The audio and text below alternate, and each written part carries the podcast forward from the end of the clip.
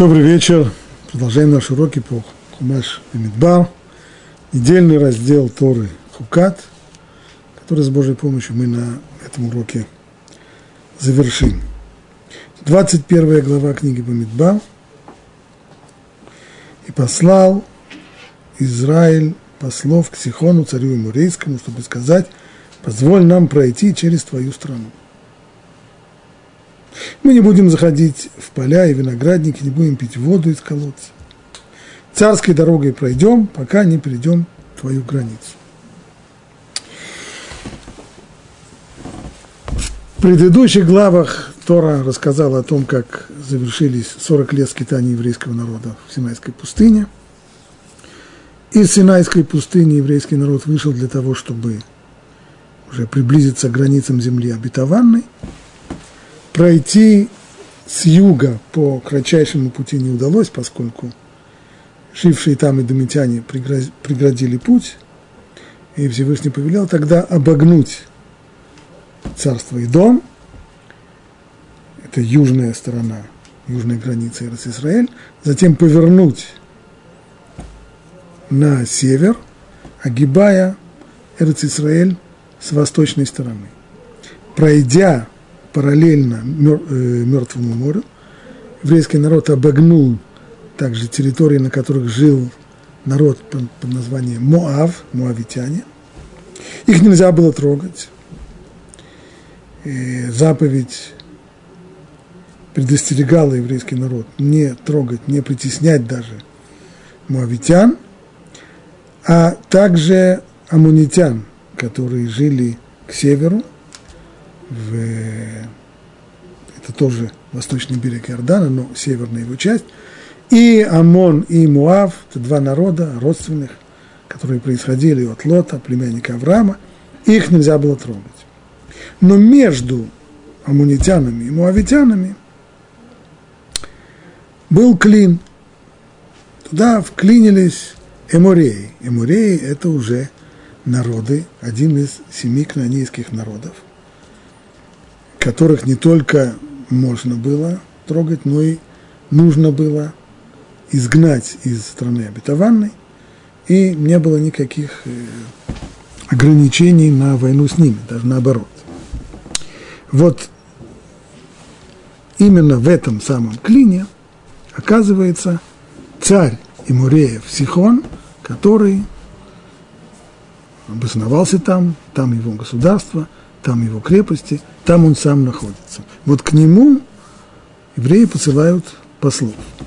И послал Израиль послов к Сихону, царю Мурейскому, чтобы сказать, позволь мне пройти через твою страну. Мы не будем заходить в поля и виноградники, не будем пить воду из колодца. Царской дорогой пойдем, пока не перейдем твою границу. Хотя, перед нами и Мурей, народ, с которым мы нет никаких ограничений на военные действия, даже наоборот. Но вместе с тем, значит, дипломатические шаги, которые здесь принимаются, они предлагают Сихону мирное сосуществование, только с просьбой. Мы не имеем к тебе, в скобочках, на данный момент никаких претензий, в том числе территориальных. Хотим пройти в землю обетованную, туда, куда мы держим путь, земля, которая нам Богом дана. Для этого нужно только, чтобы ты разрешил нам пройти, а мы трогать ничего не будем. Очень все аккуратно. Пойдем по центральной дороге, по царской, как там сказано. Не будем заходить в поля, в виноградники, по царской дороге пойдем, только разрешил. Но не позволил Сихон Израилю пройти через его пределы, и собрался их он весь свой народ, и выступил против Израиля в пустыню, и пришел в Ягац, и сразился с Израилем. И поразил его Израиль мечом, и завладел его страной от Арнона до Ябока, до Амунитян, потому что крепок был рубеж сынов Амона. Таким образом, от Арнона, а Арнон был сказать, южной границей Муреев или северной границей Муавитян – до границы, до Ябок, значит, это другой уже, здесь два, два ручья, которые впадают в Мертвое море, Арнон с юга, Ябок с севера, К северу от Ябока живут амунитяне, туда не ходим, потому что крепок был рубеж сынов Амона, а вот между этими двумя ручьями, между этими двумя реками, и вся территория была завоевана.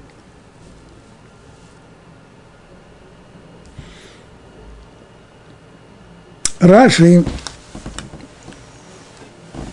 комментируя самое начало этого отрывка, пишет, хотя им не было заповедано предлагать мир, тем не менее в начале сыны Израиля предложили им мир, обратились с предложением мира. Рамбан цитирует эту строчку из Раши, так комментирует Раши, но я еще с Божьей помощью объясню в своем месте – он здесь имеет в виду свой комментарий книги Дворим, что сынам Израиля заповедано перед началом военных действий предлагать мир всем народам, кроме Амона и Муава. Значит, стараемся объяснить здесь по. Согласно Раши, требование перед началом военных действий предложить закончить все дело миром касается только того, что называется Мильхемет Ршут – то есть позволенная война. Да, войны, согласно классификации Аллахи, разделяются на три части. Есть войны непозволенные, запрещенные. Есть войны позволенные, можно воевать. А есть еще Мельхамед Мецва, война, которую обязаны вести. Мельхамед Мецва, война, которую обязаны вести, это война по завоеванию страны Израиля. Земли обетованной, которую Всевышний передал еврейскому народу. Ее обязаны завоевать и очистить ее от семи народов язычников, которые там живут в этот момент. Значит, по мнению Раши, если это Мельхамед Мецва, война, которую обязаны вести для завоевания этих земель, то не может быть никакого предложения мира – может быть, только иду на вы, и дальше спасайтесь, кто может. Но что касается Мельхемет Рушут, то есть разрешенные войны, те, которые разрешено еврейским царям вести, есть э, список причин, казус бели, тех, э, тех конкретных причин, которые позволяют начинать военные действия против той или иной страны. Вот там вот обязательно, там это заповедь и требование, сначала предложить мирные условия. То есть на каких условиях мы можем решить конфликт, который между нами мирным путем, не прибегая к оружию. Ну, если это не получается, то, как сказал Клаузовец, война – это та же дипломатия, продолжение дипломатии, только уже другими средствами. Здесь уже средствами военными. Это мнение Раш. Рамбан не принимает этого мнения. Рамбан в своем комментарии к книге Дворим спорит с Раши и утверждает, что на самом деле следует предложить сдаться без боя не только при Мельхамед Рашут, не только при разрешенной войне, но и в ходе Мельхамед Мецва тоже, но и в ходе войны на завоевание Израиль. И так действительно в Иерусалимском Талмуде приводится утверждение, что перед тем, как вторгнуться в страну Израиля, Иошуа, преемник Муше, послал всем царям, которые правили в стране Израиля, письма с предложением выбрать один из трех вариантов. Либо подчиниться, либо очистить территорию,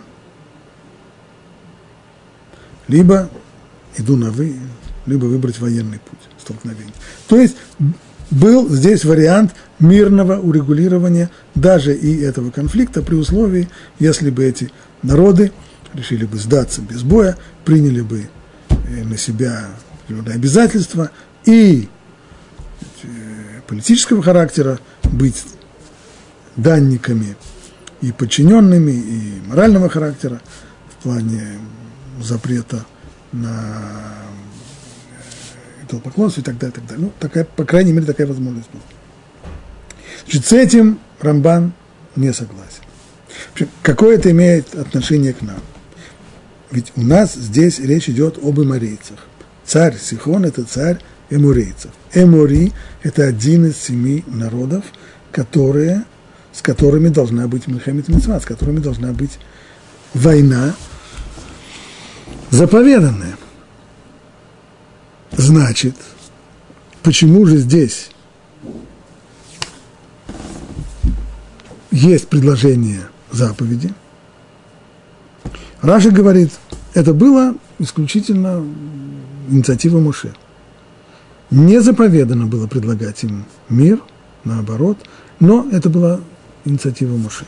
Рамбан говорит, да нет, на самом деле, даже что касается Мельхамед Мецва, даже что касается войны заповеданной, есть тот же самый, тот же самый порядок. Сначала предлагается урегулировать вопрос мирными средствами. Однако, продолжает Рамбан, и в самом деле, при всем при том, просьба Муше «дай мне пройти через твою землю» была его собственной инициативой. Это было не в силу выполнения обязанности предложить мирные условия. Почему? Поскольку он не намеревался воевать с ними. И хотя земля, захваченная марийскими царями Сихоном и Огом, в дальнейшем должна была стать владением сынов Израиля. То есть это относится к земле обетованной. То, что Всевышний пообещал, земли, которые Всевышний пообещал еврейскому народу. Это раз. Во-вторых, кроме того, те, кто сдаются и заключают с сынами Израиля мир, согласно закону Тур, должны стать данниками.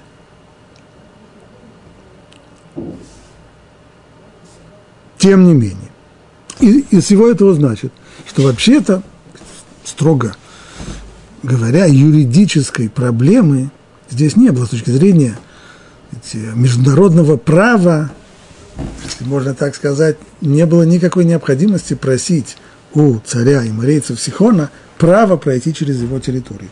Можно было это сделать силой, даже против его, против его желания, потому что, во-первых, вообще-то это страна это, строго говоря, наша, мы еще не реализовали это право, мы ее не завоевали, но Богом она нам дана, это раз. Во-вторых, даже те, которые с нами заключают – мирное соглашение, заключают его на условиях того, что они становятся данниками нашими.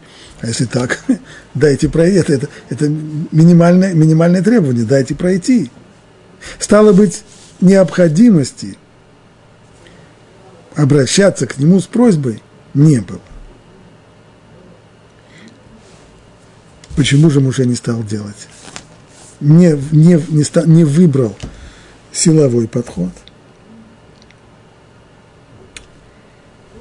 Тем не менее, Муше знал, что на первой стадии сыны Израиля не завоюют земли всех десяти народов Кнана из Иордании. То есть земли семи народов, которые находятся на западном, на западном берегу реки Иордан, и земли трех народов, которые находятся на восточном берегу, Муше знал, что все эти земли, все вместе завоевать на первой стадии не получится, не выйдет.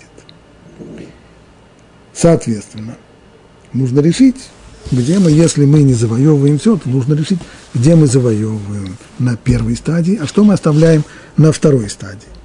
Поэтому он хотел, продолжает Рамбан, чтобы все завоеванные именно делы были на другом, на западном берегу Иордана, чтобы они смогли поселиться вместе, чтобы было компактное поселение, не то, что разбросанное один здесь, один там, а чтобы поселение было компактное. И где оно?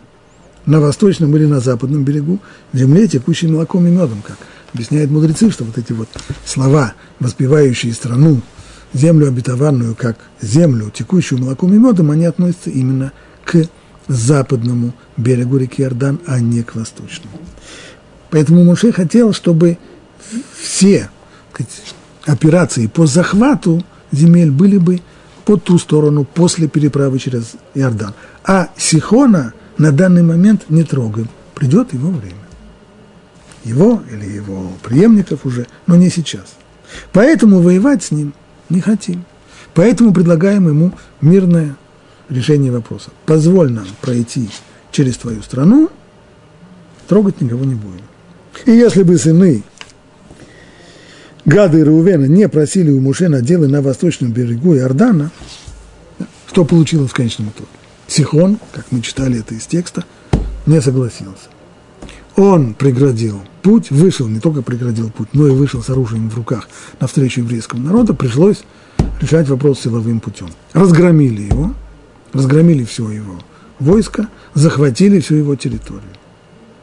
И дальше, как это сообщает Тора в последних главах, главах книги Бамидбар, часть еврейских колен, колено Гад, колено Рувен, попросили дать им в надел вот именно эти захваченные земли у Сихона и затем земли Ога. Не переводить их через Иордан. Они отказываются от своих прав на земли на западном берегу Иордана и предпочитают этот восточный берег. После определенных колебаний и переговоров Моше удовлетворил их просьбу. Но если бы они не, не, с этой просьбой не обратились бы, то он бы не поселил там ни одного человека, и земля осталась бы опустошенной. Так, для того, чтобы овладеть землей, недостаточно разбить армию, которая там находится. Нужно эту землю еще и заселить, чтобы ее потом удерживать. Но таких планов у Муше не было, поскольку он понимал, что все захватить сразу – это не то, что ожидается, а это только на, первом, на первой стадии, в первом раунде захват будет ограниченный. И тогда уже – где он будет? На западном берегу реки Иордан, а не на восточном. Именно поэтому Моше был готов на мирное урегулирование с Сихоном и предложил ему совершенно мирно пропустить их через свою землю, тот отказался. Но не позволил Сихон. Почему он не позволил? Не лучше ли было, по крайней мере, ввиду того печального исхода, конца, который его ждал, не лучше ли было бы ему действительно проявить э, здесь гибкость и разрешить? Раши поясняет, что все цари Канаана платили ему подать за то, что он охранял их, препятствуя проходу войск в Канаан. Значит, его страна закрывала проход с востока в Кнаан.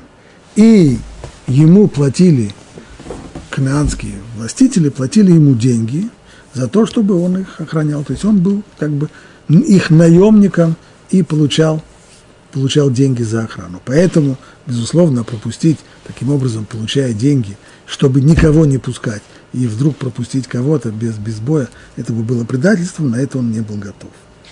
Когда Израиль сказал ему, позволь мне пройти через твою страну, то ответил, я только и живу здесь для того, чтобы защищать народы Кнаана, а вы так мне говорите, чтобы я вас пропустил. И выступил он против Израиля, Ошибкой было не только то, что он э, решил воевать. Может быть, это не ошибка, а его обязанность, все-таки деньги он за это получал. Но то, каким образом он решил вести войну, было явной ошибкой, как говорят наши мудрецы. Даже если бы Хешбон, это его главная резиденция, был полон комаров, то есть если бы те, кто защищали бы крепость Хешбон, были бы комарами – то и тогда никто бы не смог его захватить. Даже если бы Сихон жил в неукрепленной деревне, никто бы не смог его победить. Настолько это был мощный богатырь, настолько его армия была сильна, победить его даже в открытом, в неукрепленной деревне было невозможно. Тем более, если бы он находился в Кешбоне. Значит, правильно было бы ему, Сихону, отсидеться в своих крепостях и прежде всего в Хешбоне. Сказал Всевышний, для чего мне утруждать своих сынов осадой каждого города по отдельности. Поэтому он внушил всем воинам мысль выйти из города, из городов. И они все собрались в одном месте. Так был назначен общий сбор всего имарийского войска. В месте, которое называется Яц. И там все они пали в бою. Отсюда сыны Израиля уже пошли на города имарейские, которые никто не защищал, потому что остались там только женщины и дети.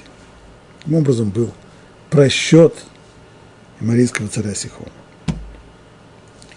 И поразил его Израиль мечом, и завладел его страной от Арнона до Ябока, до Амунитян. Поток Ябок – это граница северная граница, до которой дошли тогда израильтяне в своих захватах, и там остановились, ибо это уже была границей Амона. Ибо крепок был рубеж Амона. Что это значит? Это была линия Мажино или линия Маннергейма. Что, что, что, что за крепость этого самого рубежа? Чем так крепок был рубеж? В Литраши речь не идет об укреплениях, речь не идет о укрепрайоне, а крепость, сила этого рубежа была в том, что Всевышний предупредил еврейский, еврейский народ, не тесни их, амунитян, ибо я не дам тебе от земли сынов Амона ни пяди владения. Не трогать их. Вот этот самый запрет, куда больше, чем бетонные укрепления, закрыл границу сынов Амона. Их не трогать. И взял Израиль, читаем дальше, текст. И взял Израиль все эти города, и расселился Израиль во всех эмурийских городах, в Хижбоне и во всех его приместьях. Ибо Хижбон был городом Сихона, царя Эмуреев, и он воевал с прежним царем Муава и забрал у него всю страну до Арнона. Поэтому, говорят сказители, пойдемте в Хижбон. Отстроится он и утвердится город Сихона, ибо огонь вышел из Хижбона, пламя из города Сихона. Пожрал он Ар-Муав, жителей высот Арнона. Горе тебе, Муав. Погиб ты, народ Кимоша. Допустил, чтобы сыны твои были беженцами, и дочери его пленницами, и мурийского царя Сихона. Как понять этот отрывок? Начало еще понятно. Взял Израиль все эти города, расселил Израиль во всех аморийских городах, в Хешбоне, во всех его предместьях. Ибо Хешбон был городом Сихона, царя Имуриев. И он воевал с прежним царем Муава. Какое нам дело до того, какова была предыстория города Хешбона? А завоевали его у имурейцев, и, и все. Какая разница нам до того, кто им когда-то владел до того при царе Горохе? Раши пишет здесь, к чему это все написано. Ведь сказано, не тесни Моав и не объявляй ему войну, ибо я не дам тебе от его земли никакого владения. Значит, точно мы уже упомянули. Не только амунитян нельзя было трогать, тех, которые живут на севере, но и муавитян, которые живут на юге, к востоку от Мертвого моря, трогать было нельзя. Не притесняй Муав и не объявляй им войны. А поскольку Хешбон – как известно прежде, был городом Муава. Это исконно муавитские территории, незаконно захваченные эмурейскими захватчиками под руководством Сихона. То возникает вопрос, как же евреи позволили себе завоевать Хешбон, ведь это исконно муавитские территории. Для этого Тора говорит, да, когда-то действительно это принадлежало муавитянам, но Хижбон был городом Сихона, царя Имуреев, а он воевал с прежним царем Муава и забрал у него всю страну до Арнона. Поскольку Имуреи захватили эту территорию у муавитян, то нет больше никакого запрета на захват этой территории. Запрет в силе только по отношению к тем территориям, на которых сейчас, в момент, когда этот запрет был высказан на Синае, там жили муавитяне. Там нельзя трогать. Но то, что когда-то в доисторический период принадлежало муавитянам, а сейчас на момент высказывания этой заповеди, там сейчас живут другие люди, эти территории можно завоевывать.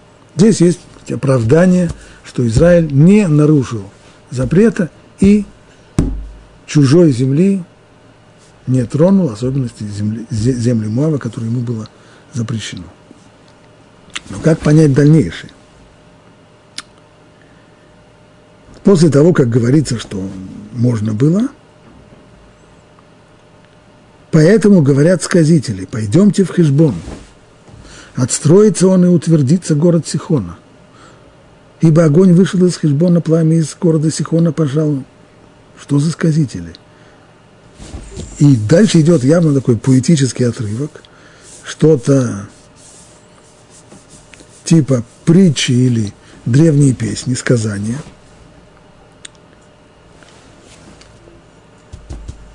Как это попадает в то?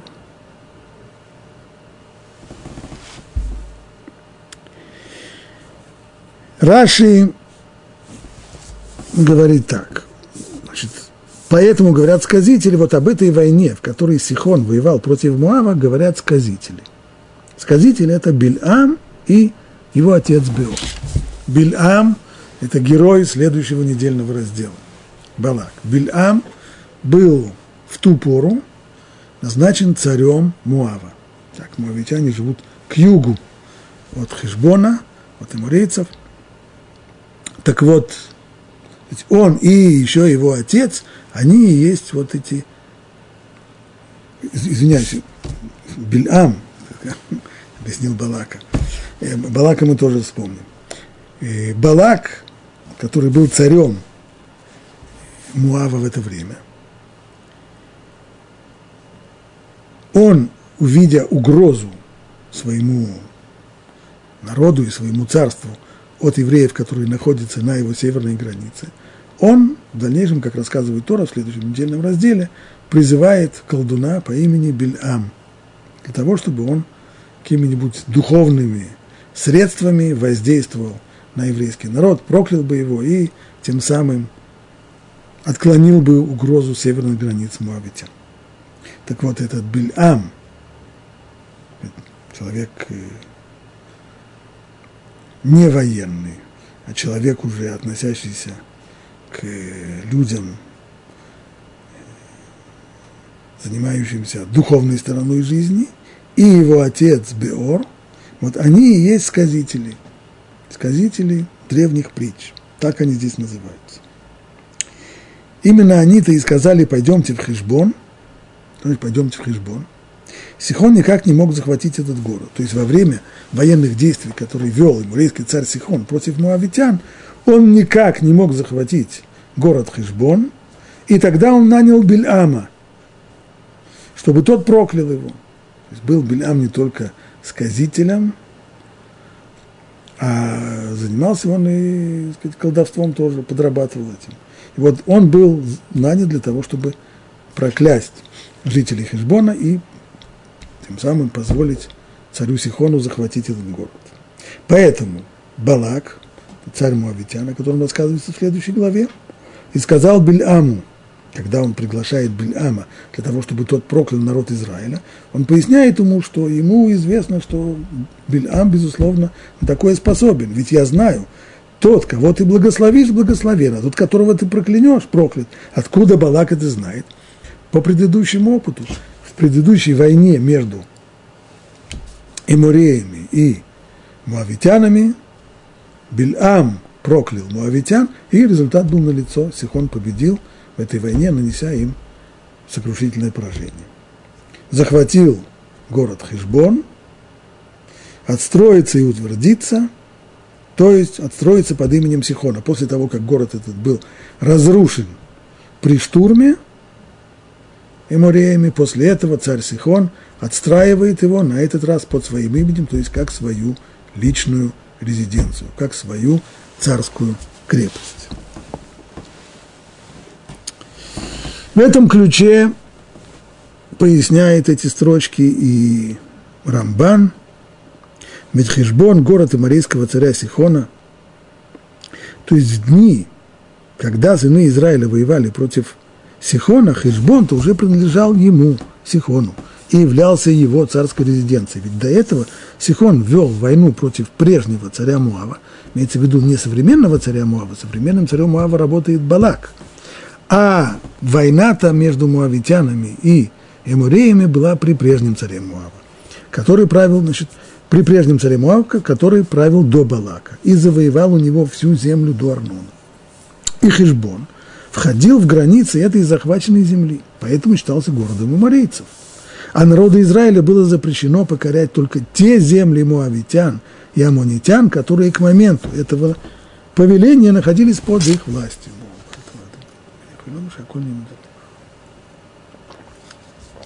Снова мы видим здесь Рамбан указывает, что в этих строчках есть оправдание народа Израиля, почему они позволили захватить себе исконно Муавский город. Потому что на момент, когда заповедь была дана, муавитян там уже не было. И когда Сихон воевал с царем Муава, он сначала захватил Хешбон, разрушил его, а затем уже отстроил его как свою столицу. Поэтому о Сихоне сказано, что он жил в Хешбоне. И когда Сихон обосновался в Хешбоне, там он уже собрал все свои силы и потом завоевал земли Муава до Арнона. Поэтому и говорили сказители. Огонь вышел из Хешбона. То есть здесь цитируется вот эта вот песня сказителей. Огонь вышел из Хешбона, пламя из крепости Сихона. То есть сначала захватив этот стратегически важный пункт, как сегодня бы сказали, Хешбон, он укрепился там, собрал там все силы и уже оттуда нанес дальнейшие удары по моавитянам. Огонь вышел из Хешбона, пламя из крепости Сихона.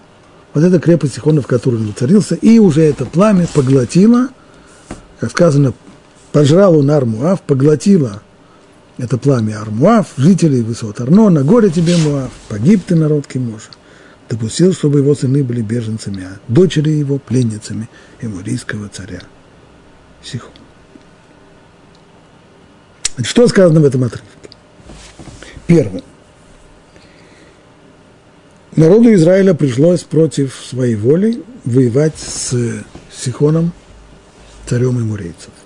Не планировалась эта война, если бы можно было бы ее избежать, было бы желательнее, но пришлось воевать.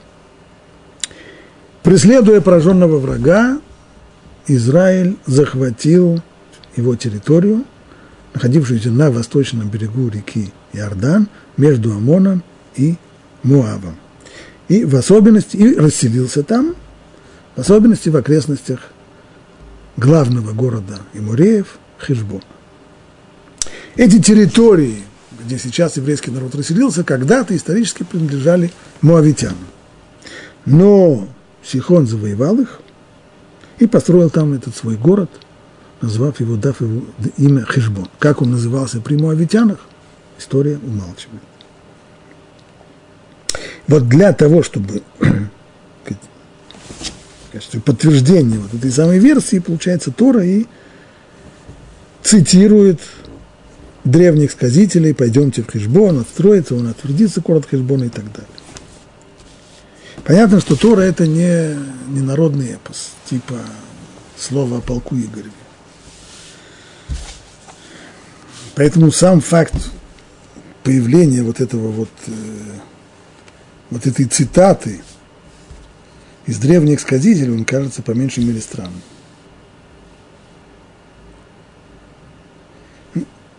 И Раши, и Рамбан на уровне пшат, то есть простого значения текста, говорят, что здесь ведь нужно подтверждение, здесь Тора как бы выводит доказательства, что это не наша пропаганда – что мы говорим, что эта территория нам принадлежит, потому что э, она на самом деле уже не была муавитянская, и она была у Мареев. Есть тому вот э, задокументированное свидетельство песен древних сказителей, которые рассказывают об этой войне. И из этой песни следует однозначно, что город Хешбон был завоеван мурейским царем Сихоном у муавитян, а стало быть, подтверждает эта песня право еврейского народа на Хижбон и его окрестности, на захват вот этой территории на восточном берегу Иордана.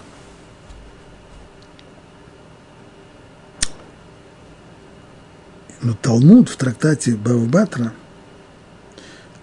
он предлагает другое, другую интерпретацию этой, этого отрывка. И там это уже аллегорическая интерпретация, драж.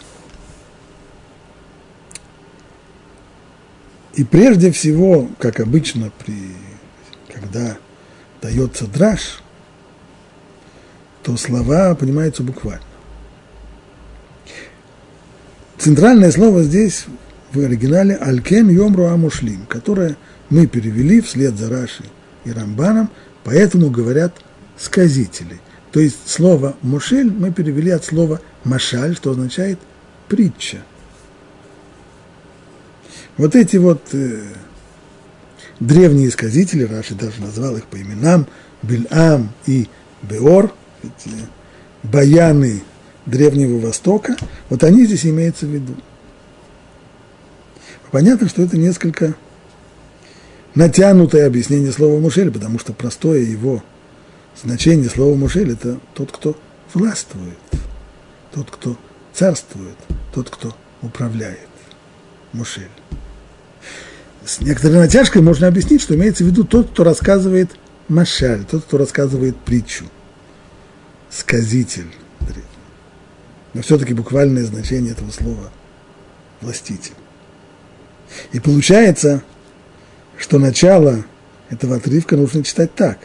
Не поэтому говорят сказители, а, или там сказители притч, а поэтому говорят властвующие, пойдемте в Хижбон. И снова, буквальное значение. Хижбон, мы знаем, это название города. Но что буквально означает это слово? Хижбон – это счет. Поэтому говорят властители, пойдемте сделаем расчет. Что это значит? Говорит там Талмуд так. Пойдемте, поэтому и говорят те, кто умеют властвовать собою. Пойдемте, сделаем расчет. Подсчитаем выгоду от греха против наказания за него.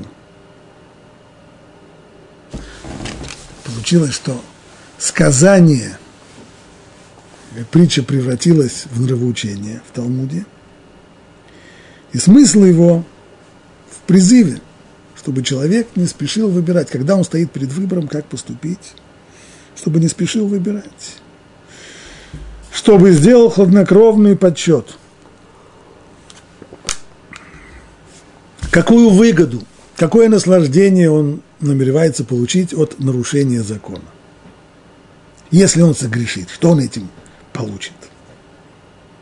Какая будет выгода, какое наслаждение? Это с одной стороны. А с другой стороны, почитать каково будет наказание, что его ждет. Нет ведь бесплатных завтраков на свете. Никоим образом.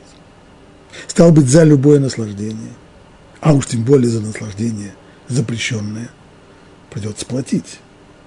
Так вот, стоит ли игра свеч? Не будет ли плата за нарушение закона более тяжелой, чем удовольствие, чем польза, которую можно получить от него? Нужно сделать такой подсчет, взвесить.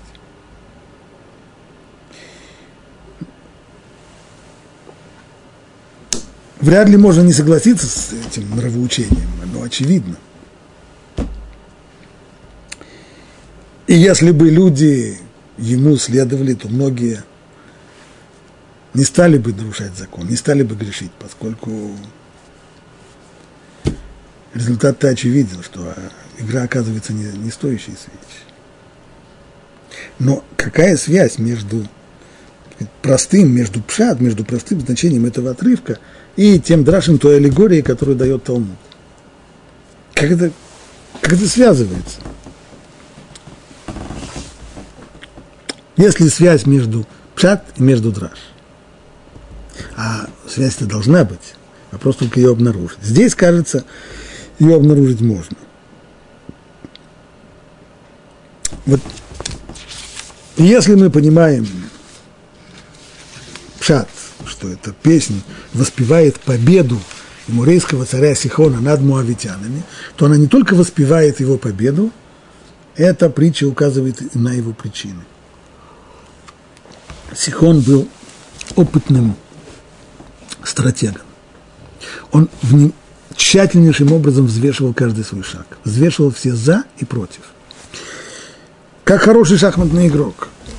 Что он, глядя, рассчитывая на несколько шагов вперед, какие преимущества принесет ему каждый шаг, и с другой стороны, какие риски его ожидают. Преимущества против рисков. И так, взвешивая каждый свой шаг, не делал ни одного шага, пока не просчитывал все варианты. Именно поэтому, и так Рамбан подчеркнул, и ведение войны против муавитян было именно так, таким образом. Он не попытался сразу с налету несмотря на первые победы, не попытался с налету завоевать все эти земли, а делал постепенно. Сначала бросил все силы на завоевание важного стратегического пункта Хешбона, сумел его одолеть, захватить, а затем приостановил продвижение вперед. Отстроил Хешбон после того, как он был разрушен во время осады и штурма, перестроил его, укрепил его, собрал там все свои силы, и только собрав там мощный кулак, двинулся дальше и нанес уже сокрушительное поражение муавитяна. Муавитяне, наоборот, если судить по тем упоминаниям, которые есть об этом народе и в Торе, и в книгах пророков, то это был народ самый неорганизованный, буйный. Отличал его невероятный разгул страстей, не способный на стратегическое даже и тактическое мышление. Поэтому шансов против Сихона у него не было. Они были обречены на поражение. И настолько это было важно для Сихона, что даже город свой, вот тот, который он сделал своей резиденцией, назвал его Хешбон. Хешбон означает расчет. А? Иными словами, всюду и во всем, прежде всего, трезвый расчет. Именно так человек должен себя вести на главной своей войне. Война с Ейцерара – это настоящая война. Война со своими слабостями, со своими низменными влечениями, со своей гордыней, спесью, ленью. Это настоящая война. И вести ее нужно по всем правилам войны. То есть нужно применять правила, стратегии и тактики. Самые важные правила стратегии – это прежде всего концентрация сил – именно в том месте, где в решающем месте и в том месте, где у противника меньше всего сил. Концентрация силы против слабости. И нужно знать, что со второй стороны, не только мы должны так, нужно знать, что Ейцерара с нами воюет по тем же самым принципам, принципам стратегии.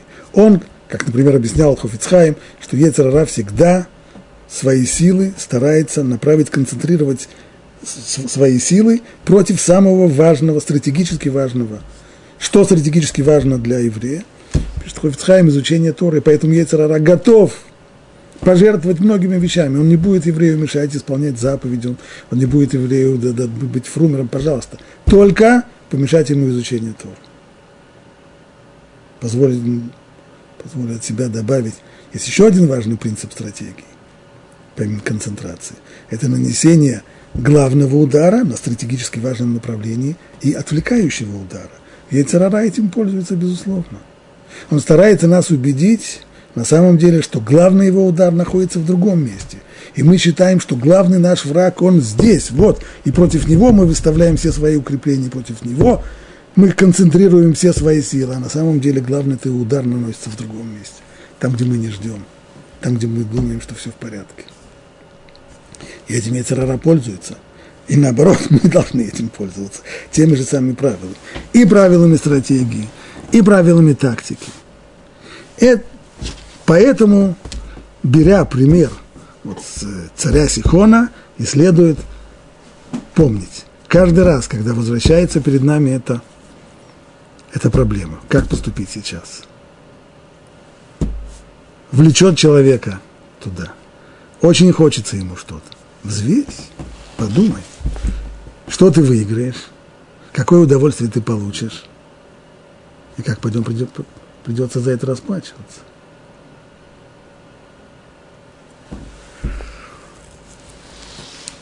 Все это хорошо известно. Но мы-то хорошо знаем на своем опыте, что мы сами и многие нам подобные не, всег, не всегда действуем по этим простым и очевидным правилам не всегда взвешиваем выгоду против рисков. Почему? Да потому что, как говорит Талмуд, поэтому говорят те, кто умеют властвовать собой. Не всякий человек способен в момент выбора просчитать взвесить, стоит ли игра свеч. Не всякий человек способен просчитать выгоду против риска. Почему? Да потому что для того, чтобы быть способным на этот расчет, нужно уметь властвовать собой. И пример у нас снова из Сихона. Сихон, воспетый древними сказителями, как великий стратег, как аккуратный, как осторожный военачальник, который продумывал каждый шаг, который не, не делал ни одного шага, не прочитав все выгоды и риски, он вдруг в столкновении с народом Израиля делает жуткие ошибки и фатальные ошибки, ошибки, которые стоили ему потери армии, царства и собственной жизни. Он должен был бы отсидеться в крепостях. Его крепость, как Раши говорит, крепость Хешбон была такая, что если бы ее защищали даже комары, невозможно было ее штурмом взять. Так он ее укрепил. А вместо этого он вывел все свое войско, не оставив резервов, всех вывел. Элементарное правило стратегии, стратегические резервы. Он выводит всю армию, не оставляя резервов, всю приводит в Яц, и там разом с ним заканчивает. Почему? Как вдруг такой заслуженный военачальник делает такие ошибки? То, что здесь произошло, по правилам стратегии можно было воевать с Муавом, с Амоном. Но как только рядом оказались евреи, как только рядом оказался жид, Израиль, то здесь ненависть, которая клокотала по отношению к евреям, а к евреям все, как известно, обычно относятся неспокойно, она не позволила сделать им расчет. Когда человек находится под, вли, под испытывает на себе влияние сильного влечения или сильных чувств, любви или ненависти, наши мудрецы подчеркивают всегда, и любовь, и ненависть приводят к тому, что человек действует необдуманно. Он не в состоянии взвешивать. То же самое происходит, когда человек находится под влиянием сильного влечения. Он не способен трезво оценить.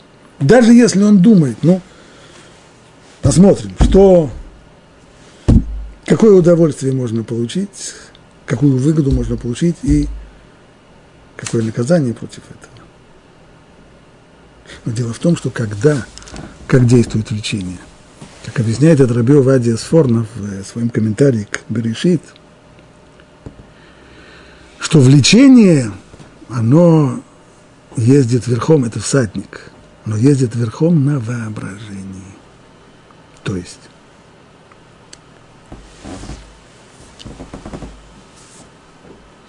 искушение приходит при помощи воображения.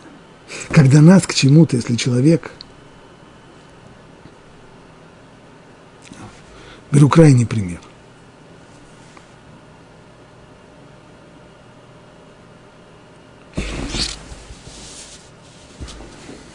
скажем, некоторая замужняя женщина – обращает внимание, что некий мужчина пытается с ней флиртовать.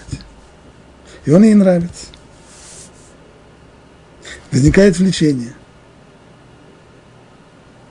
Но если бы она сейчас остановилась и продумала, к чему это приведет, ведь конец будет, будет ужасный.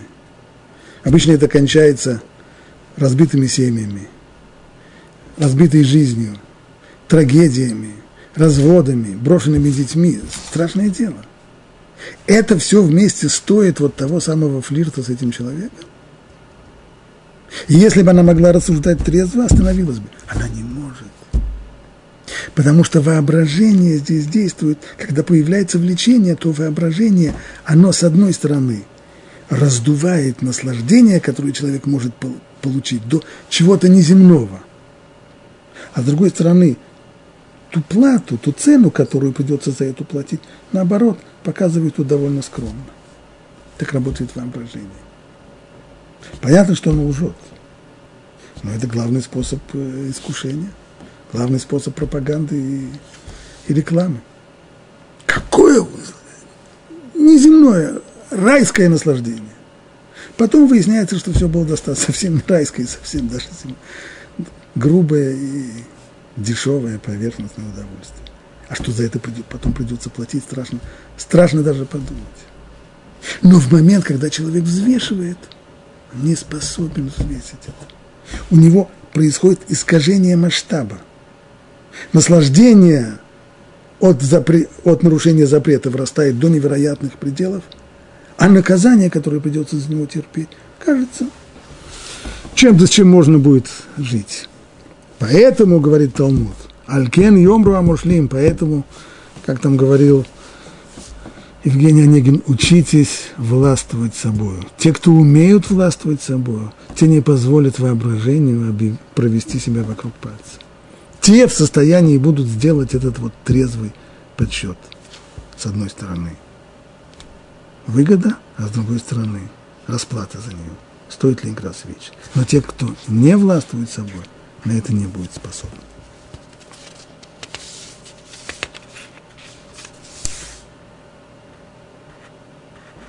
Заканчивая 21 главу, прочитаем еще один отрывочек. «И поселился Израиль в стране Эмуреев. И послал Моше разведать Яэзер, и взяли они его, и предместья, и изгнали бывших там Эмуреев. То есть он послал это только разведчиков, чтобы не для того, чтобы завоевывать, а только разведать, что там. Но эти разведчики, они же проявили разведку боем и захватили. Как говорит здесь Раши, что разведчики говорили, мы не будем поступать как первые разведчики. Да, мы знаем, что первый, первая разведывательная акция закончилась очень-очень печально. Мироглим, грех разведчиков – которые оклеветали страну Израиля и привели к тому, что еврейский народ не захотел идти в землю обетованную и остался в Синайской пустыне на 40 лет. Ну, теперь есть желание сделать перегиб в другую сторону, и хотя их никто не просил завоевывать это место, все, что от них требовалось, это только разведать, они сходу его и захватили. Оттуда повернули и пошли по дороге к Башану. Башан – это уже северные области, мы приближаемся здесь к голландским высотам. И выступил против них царь Башана Ог со всем своим народом на сражение при Эдрее. И сказал Бог Муше, не бойся его, ибо я предаю тебе его, его народ, и ты поступишь с ним, как поступил с царем Имуреев Сихоном, жившим в Хижбоне. И поразили его, его сыновей – и весь его народ, не оставив у него уцелевшего, и овладели страну. Раши здесь приводит утверждение наших мудрецов. То, что написано, Всевышний говорит Муше, не бойся его. Значит, Муше боялся? Почему? Отвечает мудрецы, Муше боялся воевать с ним, опасаясь, что заслуга помощи Авраама будет Огу защитой. Ог этот, оказывается, глубокий-глубокий старец – как сказано, и пришел беглец. И сообщил это Аврааму, этим беглецом и был Ог. Что имеется в виду, что во время, э, во время войны четырех царей против Сдома и окружных городов, которая разыгралась в, при жизни Авраама, во время, Лот тогда, племянник Авраама, жил в Сдоме, и он попал в плен, и вот беглец, оставшийся в живых после бойни, которую учредили четыре царя во главе с Кедарлаумером, от этой бойни остался в живых Ог, он спасся бегством, он прибежал к Аврааму, и он рассказал Аврааму о том, что его племянник Лот попал в плен. И тогда Авраам вооружил своих учеников, последователей, и вместе с ними атаковал армии Кедарлаумера и его товарищей, обратил их в бегство и преследовал их, пока не отбил весь обоз, всех пленных и не возвратил всех обратно, в том числе и Лота.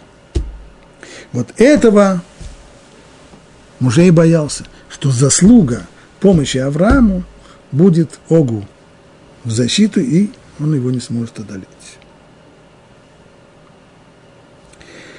Рамбан, комментируя эти строчки Раши, а Раши цитирует здесь их, это слова мудрецов, говорит, что почему мудрецы вдруг дают нам такое здесь объяснение, потому что им ясно, что это очевидно, что Муше не будет бояться просто того, что Ог здоровенный верзила, или того, что у него сильная армия, или еще что-нибудь. Муше не будет бояться, потому что Муше не, не, будет, не стал бы бояться человека из плоти и крови, поскольку ему очевидно, что с ним всесильный Бог, против которого все народы – ничто и пустота. Более того, сам Муше наставлял народ Израиля, не бойтесь, не страшитесь их, ибо Бог всесильный твой, Он будет с тобой. Если так, то как же вдруг Муше боится? Чего он боится? Поэтому мудрецы здесь пытаются найти причину, которая оправдала бы страх Муше. Страх перед заслугами Ога. Но согласно простому смыслу, не драж, если мы пойдем по пшат, говорит Рамбан, дело здесь вот в чем – в тот момент Муше не собирался передавать народу Израиля земли Сихона и Ога. Мы уже упоминали комментарий Рамбана выше, что в планы Муше не входило сейчас завоевание земель в Заордании. Только на западном берегу реки Иордан. С Сихоном сражаться не было другого выхода в тот момент, когда он отказался дать им возможность пройти к переправе через Иордан, можно было только силой. Но с Огом нет никакой необходимости воевать. Он живет на севере. Он не мешает пройти к переправе через Ордан. Он вышел воевать, можно отступить от него. Не имеем к вам никаких претензий на данный момент. Если так, поскольку, ведь, по крайней мере, с эдумитянами еврейский народ так и поступил, когда эдумитяне не позволили евреям пройти в Израиль через южную границу, Всевышний сказал, ну не страшно, не трогать их, а просто обогнуть их. То же самое здесь. Не нужно воевать с Огом, не идем к его, к его территориям. Пусть он себе, себе сидит там на севере. Мы идем к переправе напротив Ерехона, достаточно далеко от голландских высот, где сидит, где сидит Ог. Не трогаем его. Если мы его не трогаем, то это уже не Мельхемет Мецва, это уже не заповедная война. Здесь той самой помощи, о которой говорится что для Маше было очевидно, что он не стал бы бояться людей из плоти и крови, так как с ним был всесильный Бог, это тогда, когда всесильный Бог требует воевать. Но когда в войне нет никакой необходимости, когда можно попросту уклониться от войны и обойти его, то здесь уже могло быть, что помощи такой не будет. Поэтому Всевышний говорит ему, ты не бойся, не нужно отходить от него, не нужно не бойся развязать с ним войну, ибо я предаю его тебе в руки. И хотя Муше не планировал завоевать эти земли на первом, э, на первом этапе, но так уже случилось, что пришлось воевать и с Сихоном, и с Огом, и тем самым все почти за Иордания до, от Арнона, от реки Арнона и до Башана – оказалась в руках Израиля, и теперь они уже выстраиваются по берегу реки Иордан и готовы к тому, чтобы переправиться через Иордан и войти в землю обетованную.